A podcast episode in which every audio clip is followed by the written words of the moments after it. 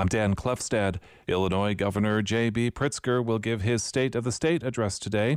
Pritzker will use his speech to propose his budget for the new fiscal year that begins July 1st. Last week, he said his proposal will include increased spending for early education, but didn't say exactly how much. The investments that have the biggest impact on our future, on our economic success as a country, on our educational success for our children, on equity, all of it is beneficially affected by major investments in early childhood. Pritzker said this money would be invested in home visitations, childcare, and preschool for all. During his inauguration speech, Pritzker said he would also like to make college tuition free for some families, but has not said if this will be included in his budget proposal. The governor's address starts at noon today. Fifteen years ago, Northern Illinois University began the long recovery after five students were shot and killed in their class at Cole Hall. Peter Medlin has more from Tuesday's memorial honoring those students. The bell rang five times at 3:06 p.m five times to remember the five students killed in a mass shooting at NIU on Valentine's Day 2008. Gayle Dubowski, Catalina Garcia, Julianna Gehant, Ryan Mace, and Daniel Parmenter. Family and friends stood out in the rain to grieve and embrace at the Memorial Garden where a sculpture and five plaques mark the five students. 17 others were injured that day. Mike Speak, was a student in that classroom where the attack happened.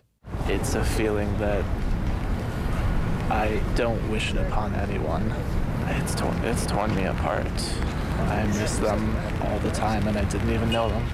The memorial comes a day after three students were killed at Michigan State University and on the fifth anniversary of the Parkland shooting. Along with the memorial outside of Cole Hall, the university has also established the Forward Together Forward scholarship in their names. I'm Peter Medlin. Illinois Senate Republicans are calling for action on rising energy costs. Some families have seen their power bills double over the past year, leaving them with tough choices. Senator Terri Bryant of Murphysboro says a relief package for Ameren customers that's been passed but not funded would help. She says at least $200 million is needed. I'm Dan Klefstad. And I'm Jennifer Fuller. A group of Illinois Republican lawmakers gathered a day before Governor J.B. Pritzker's budget address to offer a plan they say will provide long term relief from rising energy costs. State Representative Dave Severin, who serves as the House Energy and Environment Committee minority spokesperson, is filing legislation in the House and says it's imperative that Illinois uses all forms of energy to adequately fulfill the state's needs. State and national policies on energy production have shifted from independence to dependence, from using our vast reserves of clean, cheap, and reliable, efficient fuels to using green technologies like wind, solar, and battery power. Lawmakers say they'll be sending a letter to Governor Pritzker requesting the filing of emergency rulemaking procedures to dump more power into grid markets and revised permit procedures that would fast track the development of natural gas plants. The governor's budget and State of the State address is today at noon. You can hear it on WSIU radio, watch it on WSIU TV, and find all of our coverage at WSIU.org. Illinois is seeing more annual average precipitation now than at the turn of the 20th century, also an increase in heavy rainfall events.